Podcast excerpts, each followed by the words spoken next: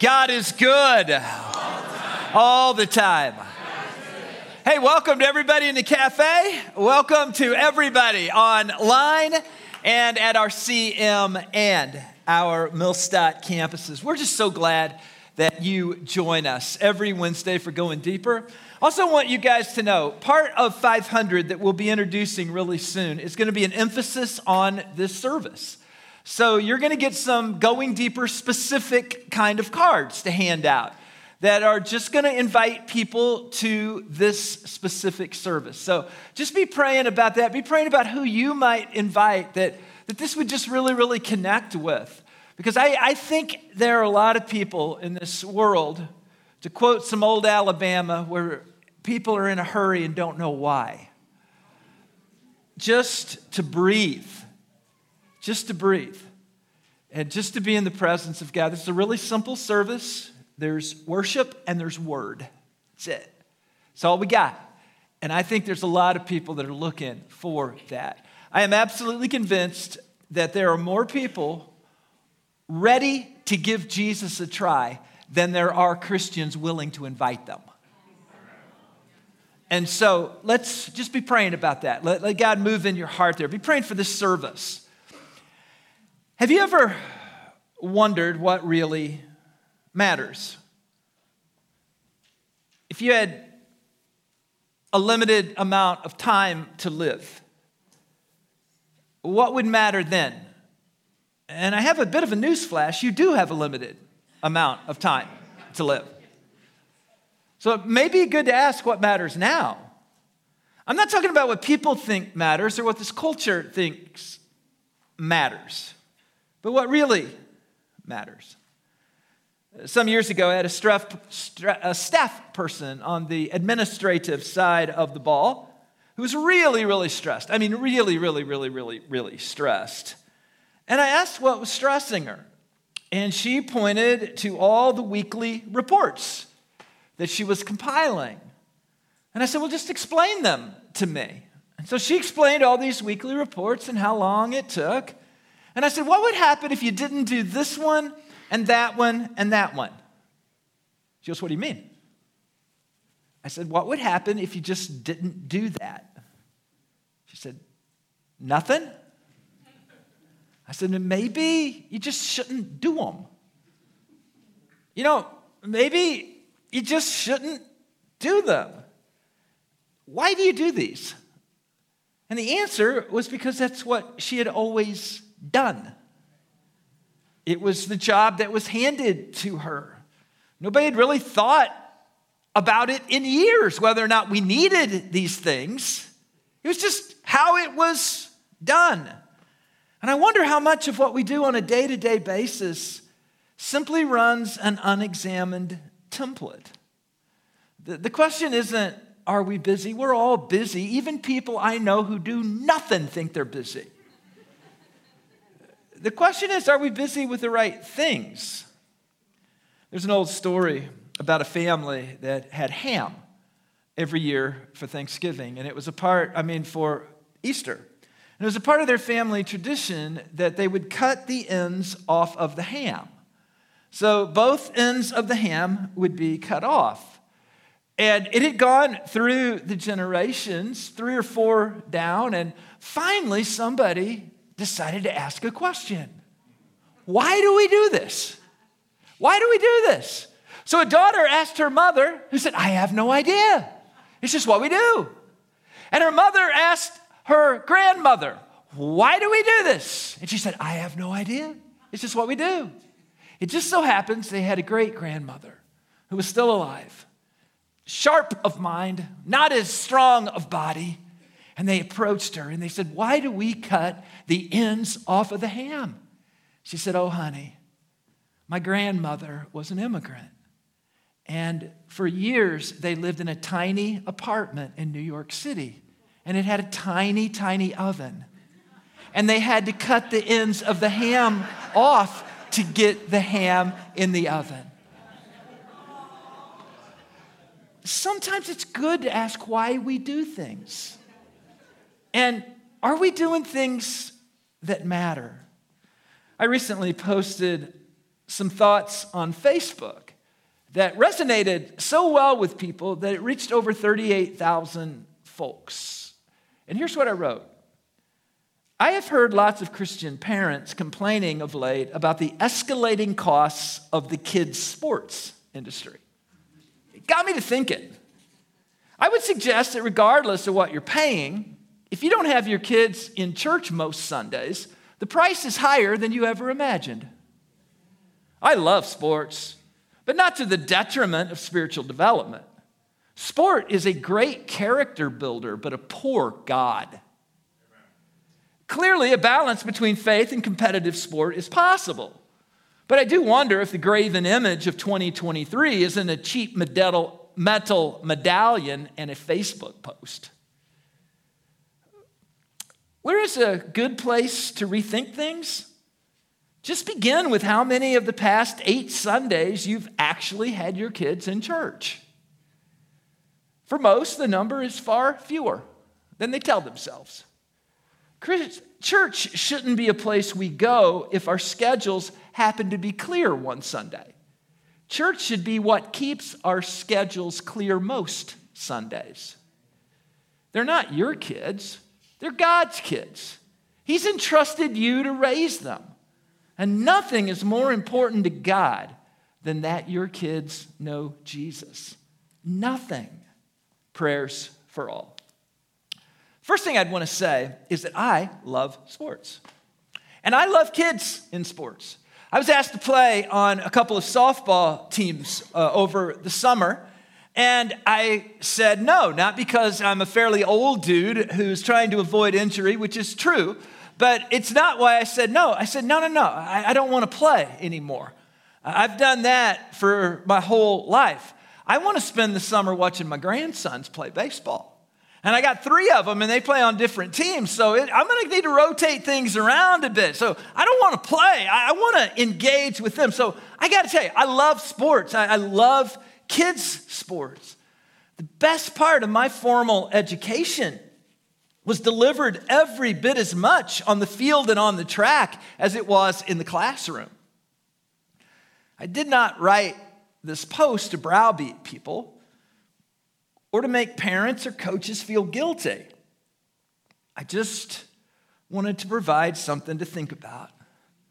And one of the people who shared the post just simply wrote, gut check. I truly believe you can raise great athletes and great Christians. I, I, truly do. We have a Sunday school class that meets at 11 in the loft above the gym every week called Win It. That's dedicated to this simple conviction. But I do believe raising Christian athletes these days is a challenge, and it takes intentionality. I'm not concerned that sports won't get their fair share. I am concerned that if we don't take care, God won't get his say in the life of your children. I wrote this post simply to question a template that too often goes unquestioned. I wrote to point out that the most important thing for Christian parents is not that their kid get a scholarship, it's that their kid knows Jesus. And the game you want to win is the game of life, not a game that's won on the field or the track or the course or the ring or the mat or the court. I was just trying to shine a little light on a subject. I took a look at the insights. Five people hid the posts. Three reported they never wanted to read anything I wrote ever again. I love it. Love it. Yes, that's what we're talking about. In the passage that follows, Paul reminds his readers in Philippi of what really matters, whether they like it or not. Verse 10 For I want you to understand what really matters. See, I didn't have to be real clever with that one so that you may live pure and blameless lives until the day of Christ's return. Keep in mind, Paul is writing to Greek Christians. The church has been there for about 10 years. These are people who are growing in their faith, they're not newbies anymore. And he's equipping them for the long haul. For him, living a pure and blameless life meant giving your whole self to God, knowing the scriptures, living in obedience to Christ, and abiding by your God shaped conscience. If you spend time trying to convince yourself that the Bible doesn't say what it clearly says, you're probably not living in purity. If you're always trying to justify a thing or an approach to life, there's a good chance you're not living blamelessly. Paul was really big on developing a God informed conscience and then living by it. The bottom line is that if your biblically informed conscience is telling you that your priorities need to be re examined, then your priorities probably need to be re examined. And if someone speaking truth makes you mad, what made you mad could be that they were speaking truth. I've said so many times. I hate it at home when Melissa accuses me of doing something that I've done. it just makes me angry. We had some company coming over once, and she said, I said, Is there anything I can do? And she said, Yes. And I thought, That was a rhetorical question. and I said, What? And she said, I need you to, to go dust and clean up the dining room. This is back when we had a dining room. Now we have a cabin, which doesn't have a dining room, which is great because we don't really dine. We eat in a cabin. So I went into the dining room and I got a thing that she gave me, and I just around a few seconds. And then I sit down and check my phone for 15 minutes to kind of level out the proper amount of time. And then after about 18 minutes, I said, Hey, sweetheart, all done. And you know what she had the audacity to say? This is really going to upset you guys. She said, Did you actually dust anything or move anything? Or did you just wave a cloth around and sit in there on your phone? Boy, that made me mad. That just lit me up that I was accused of doing what I did. You see, our consciences, our God informed consciences, kind of work like that. It's, it's a way that God speaks to us. And sometimes being asked to examine our lives and the templates that we run are exactly what God wants us to do. And if it makes you mad, it's probably because you know you're out of line. Sometimes, to quote the old axiom, if the shoe fits, you just got to wear it. There's a huge difference, however, between guilt and conviction. And I want to be very clear about this. Guilt is just not helpful. It's, it's just not helpful. Conviction is godly. Guilt beats us up over things we can't change. So if you've made mistakes in your past and there's nothing you can do about it, and you just beat yourself up every day of the week, that's guilt. That's guilt. There's nothing redemptive about that. There's nothing you can do about it. Conviction gives us pause. It offers us an opportunity for forgiveness and for redemption and to pivot in a way that's pleasing to God and, and move forward. I'm especially fascinated by the Greek word of rather suspicious origins, if you're an etymologist, uh, that is translated pure here. It's a really fascinating word. It appears to be a compound word uniting two unlikely concepts sunshine and to judge is purity. Sunshine and to judge is purity. So let's deep dive. I really like baseball cards of old Hall of Fame baseball players from the 30s through the 60s. Uh, this is a card that is in my office. It's part of the reason I keep my office locked. it's an exhibit postcard from the early 50s, and it features Satchel Paige. It's blank, on the back. It was made by the Chicago company Exhibit. And back then, they sold it in penny arcade vending machines in places that Americans took vacations, like Atlantic City. You didn't get in a pack with tobacco or gum. They were in vending machines. And, and there also were like movie stars and wrestlers and all kinds of other stuff as well. And there were a few baseball players. Now, at first glance, these old cards just look great. But only a very few of them are in really, really good condition, and almost none of them are in pristine condition. Sometimes they'll tell me, somebody will tell me about a card bringing in hundreds of thousands of dollars at an auction, and I'll just say, you got to understand, that refers to only a handful of marquee cards representing marquee players from a 100 years ago in unbelievably popular sets that look like they just came out of the pack. I got to tell you, this card isn't that. It isn't that. And your card isn't that either. It isn't that either. I can almost guarantee it. From a distance, most cards look great. But when you get a bit closer, they often have dinged up corners and creases and dents and print spots and factory miscuts. I hate to say it, but when you get close, it's kind of like looking in the mirror when you're 60. Melissa has this cruel thing. I, we each have our own bathroom. Did any, any of you couples each have your own bathroom? It was great. Kids moved out. We both just shot for our own bathrooms, right? I mean, it was a sprint. Greatest thing we ever did. But in my bathroom, there's a rather cruel thing. There's a mirror in there, which is fine, and then you flip it over. Do you guys know what I'm talking about? And the second mirror is like a magnifying mirror. I to tell you, I'm 60 years old some mornings when I wake up, it's not looking good. It's just not looking good. I, I just look in the mirror and I think, ugh, horrible. And then, if you think that's bad, you ought to flip that mirror over. and if you think that's bad, you ought to turn all the lights on. It is a horrible thing to behold. You know, with ball cards, the only way to really judge the condition of a card is to get somebody that knows what they're doing to examine the card under a magnifying glass with bright light. The light enables an expert to judge the authenticity, to see all of the imperfections, and to evaluate the true condition of the card. In my life, I found a lot of beat up cards to be authentic but I've discovered that almost all counterfeits look great. In fact, I'm at a point in my life where I'm just really suspicious of marquee cards that look too good. They're just fake.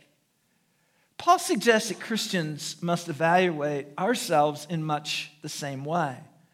The intense light of God's holiness reveals our true character. And it's only from this illuminated vantage point that we can have what the King James calls an honest estimate of our faith. And it's only from this vantage point that we can really determine godly priorities for our lives. Because the priorities you set for your lives don't need to come from the culture, they need to come from the Lord. And you need to make peace because a lot of things we do in life we have to balance. We just have to balance them out. And it's only in this light that we can see clearly enough to make these hard choices. It's only in this light that we can see God's will for our lives and our relationships and our families and our friendship and our work. It's only in this light. And guess what happens? The closer you get to Jesus, the brighter the light gets. And right about the time you think you're a good Christian, they flip over the mirror. Dead serious. Right about the time you think you're a good Christian, they flip over the mirror and turn up the lights and you think, Do you remember the account of Jesus telling Peter to cast his fishing nets on the other side of the boat in Luke 5 4 through 11? Peter obeys reluctantly. Remember what he said? He said, Jesus, we've been fishing all night, and no offense, you're a carpenter. but you know what? You say to do it, in. So he finally casts the nets, and you remember the story? He caught like a gazillion fish, so many that it was bursting, breaking the nets, and he had to get people to help him get all of the fish in. Do you remember what Peter said to Jesus in the aftermath of that? Do you remember what he said? This is what he didn't say. Can you fish or what? I've never seen a carpenter with a sense of fishing like you have, dude. No, that's not what he said. This is what he said when all of those fish were pulled out of the water. Lord, please leave me. I am a sinner. And Jesus essentially responds Now that you grasp the depth of your own sin, now that you have seen yourself in my holy light, now that you have looked at your life in my presence and in my power, now that you've done all that, Peter, you are ready to be promoted. From here on out, we're going to have you fish for men. Wow. With his realization, Jesus didn't heap condemnation on him, he promoted him.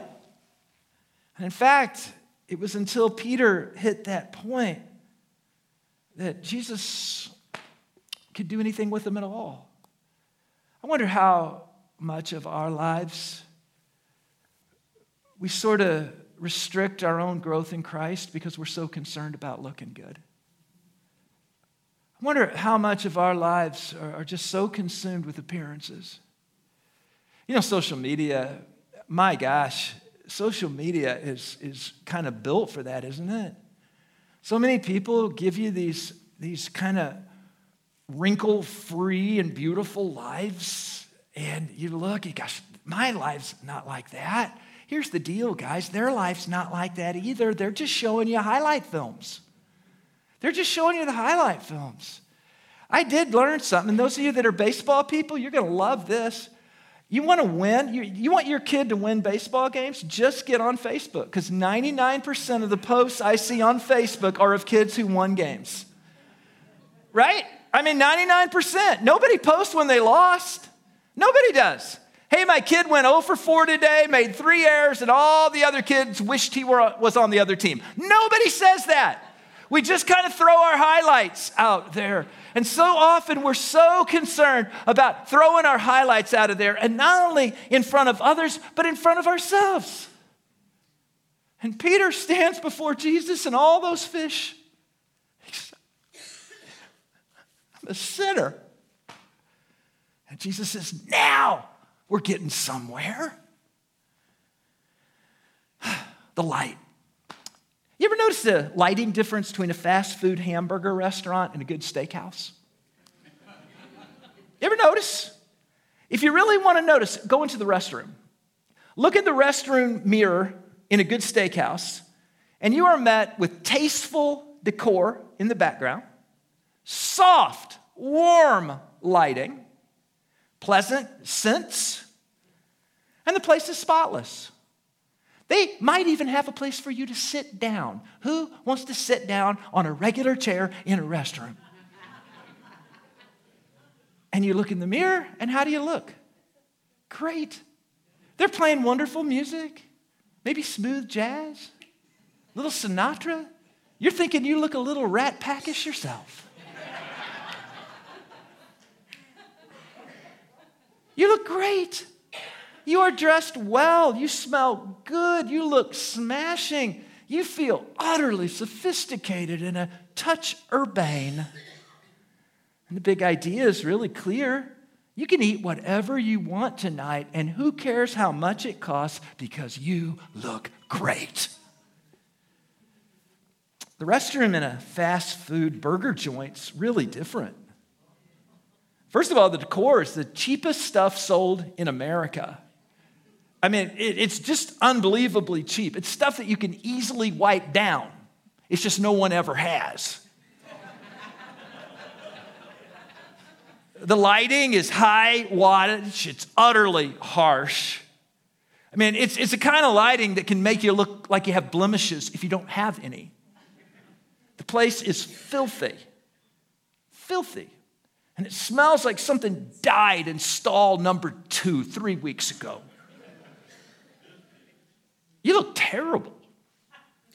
Everything about it is terrible. They're like playing songs by Toto. This is bad. they're not playing the greatest hits either, man. They're playing the fillers off the albums. The big idea is you're, you're hopeless. order the triple bacon cheeseburger and chili fries. And if you have money left over, order another round. There's no hope for you. You're in the bright light. Give in. The light is revealing of our souls as well. The brighter the light, the worse we look. But as we grow in Christ, we get to a place where we do start looking better, even in the bright light. And when we do, God is getting somewhere with us. And then on that day when you think you're doing pretty good as a Christian and then God flips the mirror over, that's actually a good day too. The, the process by which God makes us better is called holiness. This gets us back to the basic fact that we're all sinners. It's something we must never forget. You see, we'll never reach people for Christ if we don't love them. And we'll never love people if deep in our hearts we think we're better than they are. It's precisely because I'm a sinner that I am qualified to offer other sinners the forgiveness and the path of holiness that I have found in Christ. You want to know what qualifies you to invite others to Jesus? It's not that you're a saint, it's that you're a sinner. I have found that when I offer a witness out of humility, then I always know that witness is offered out of love.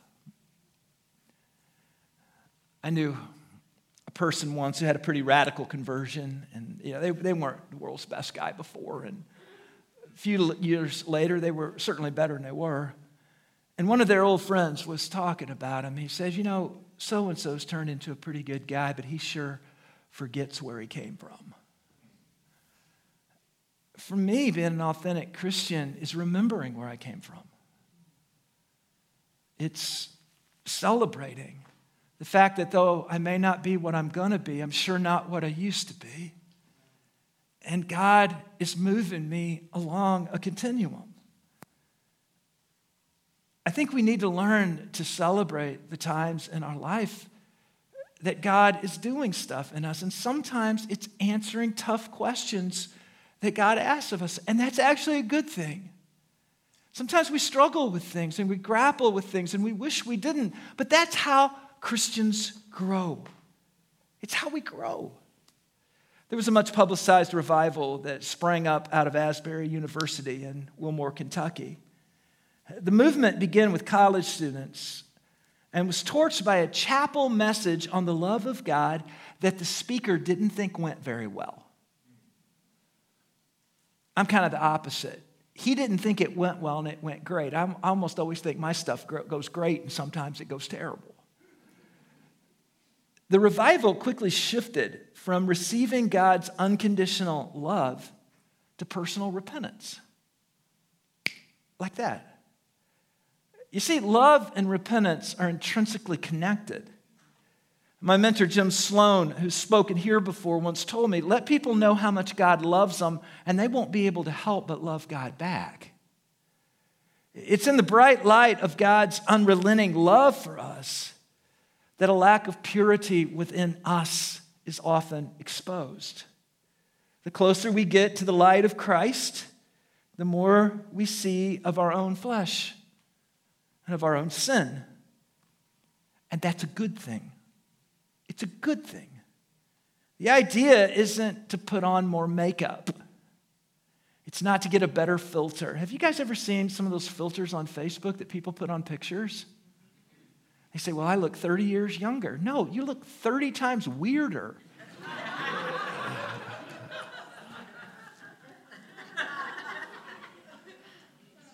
I've told you the story before about me going and getting my hair cut, and the person cutting my hair said, You know what? I think I'm going to give you a compliment. And I said, Well, give it a shot. And she said, So many guys your age are just trying to look young. They're dyeing their hair and they're getting all this work done. She says, You're just sort of going with it. And I thought, Yeah, it's actually the strategy. I'm just kind of going with it. Uh, my idea is not to get injections into my skin. My idea is to get more comfortable in my own skin. And my idea is not to try to appear to be a better Christian. My idea is to try to become a better Christian. And sometimes to become a better Christian, you may not immediately appear better because you're struggling. And God's got you dealing with stuff, and none of us want to deal with stuff, and particularly not our own stuff. But that's a part of the process. It's just a part of the process. In the light of God's love, our sin is exposed. The idea is to allow Christ to examine us. I love the psalm that says, Search my heart, O God.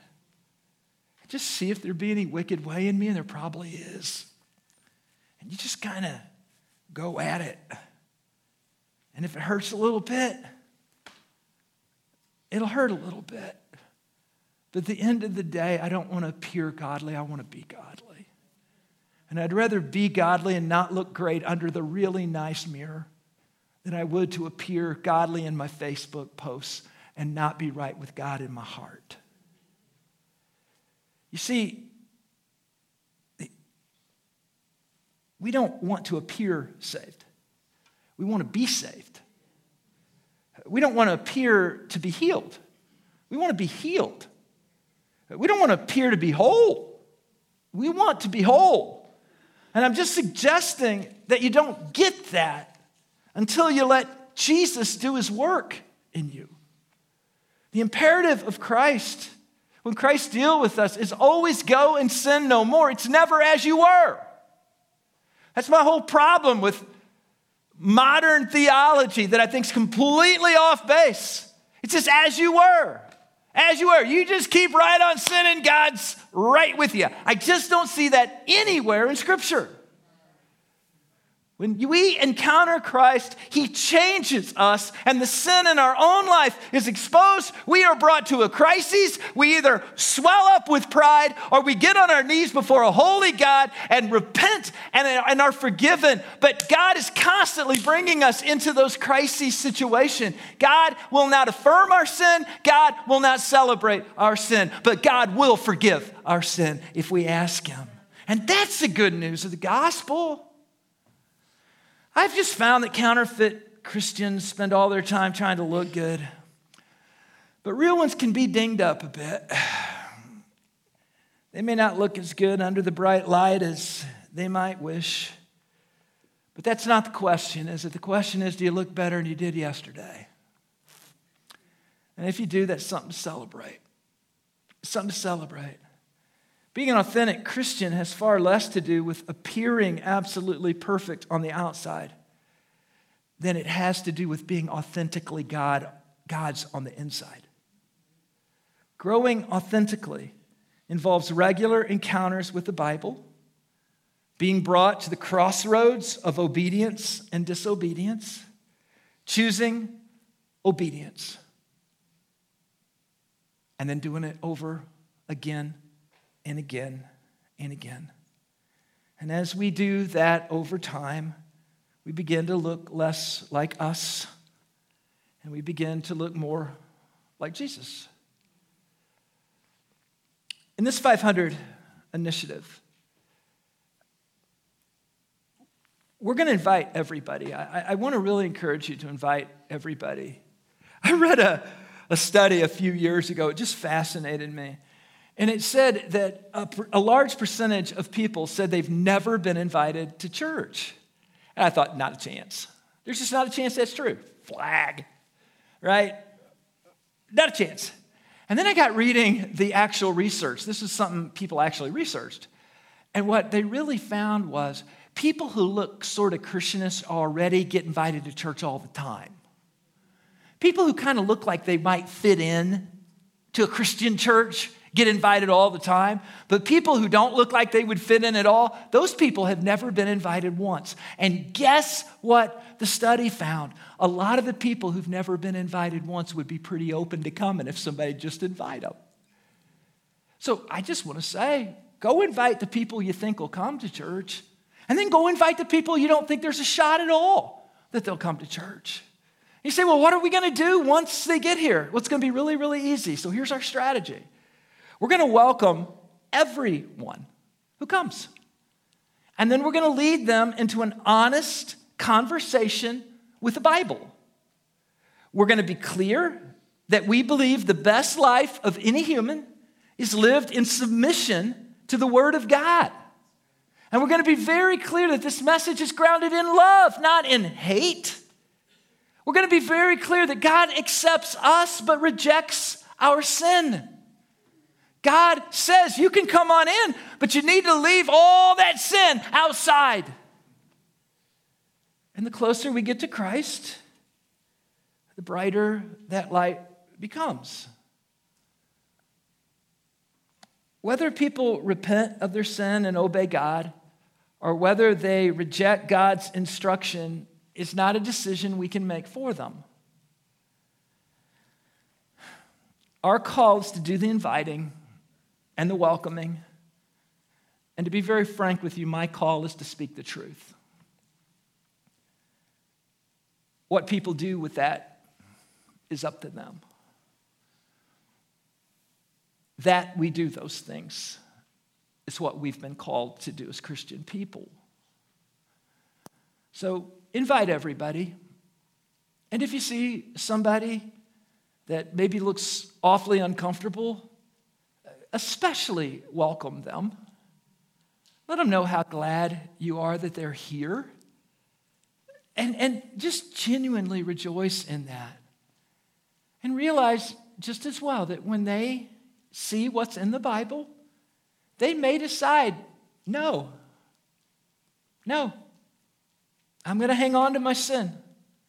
And if they do, that's their decision to make. But inviting them is what God has asked us to do.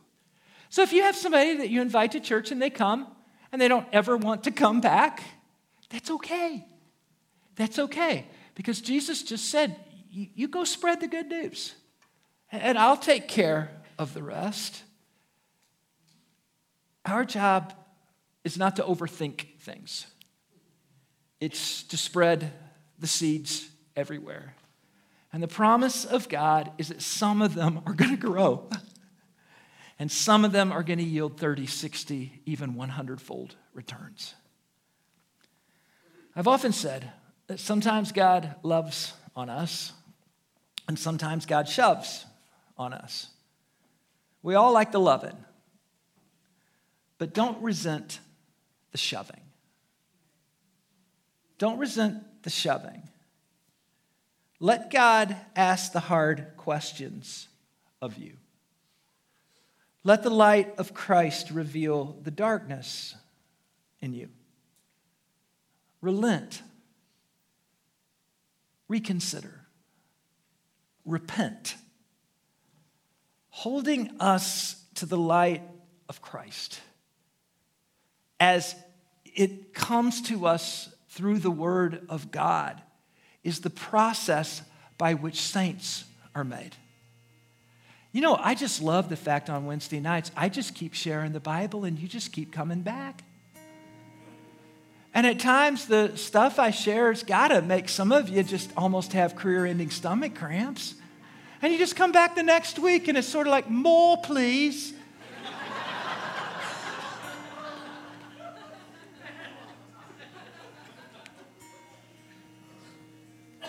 But that's what serious Christians do. We wrestle with this stuff.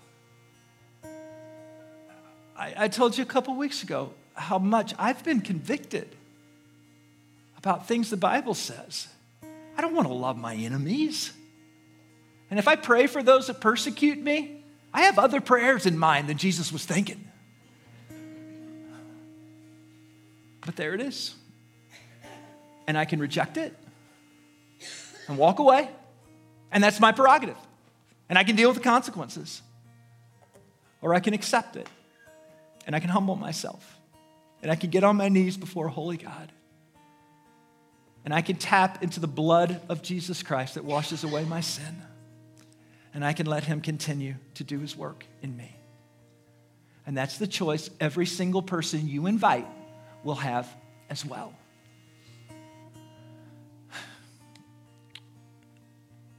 Holding the light of Christ close to us doesn't always make us look good, but it keeps us honest and it keeps us real.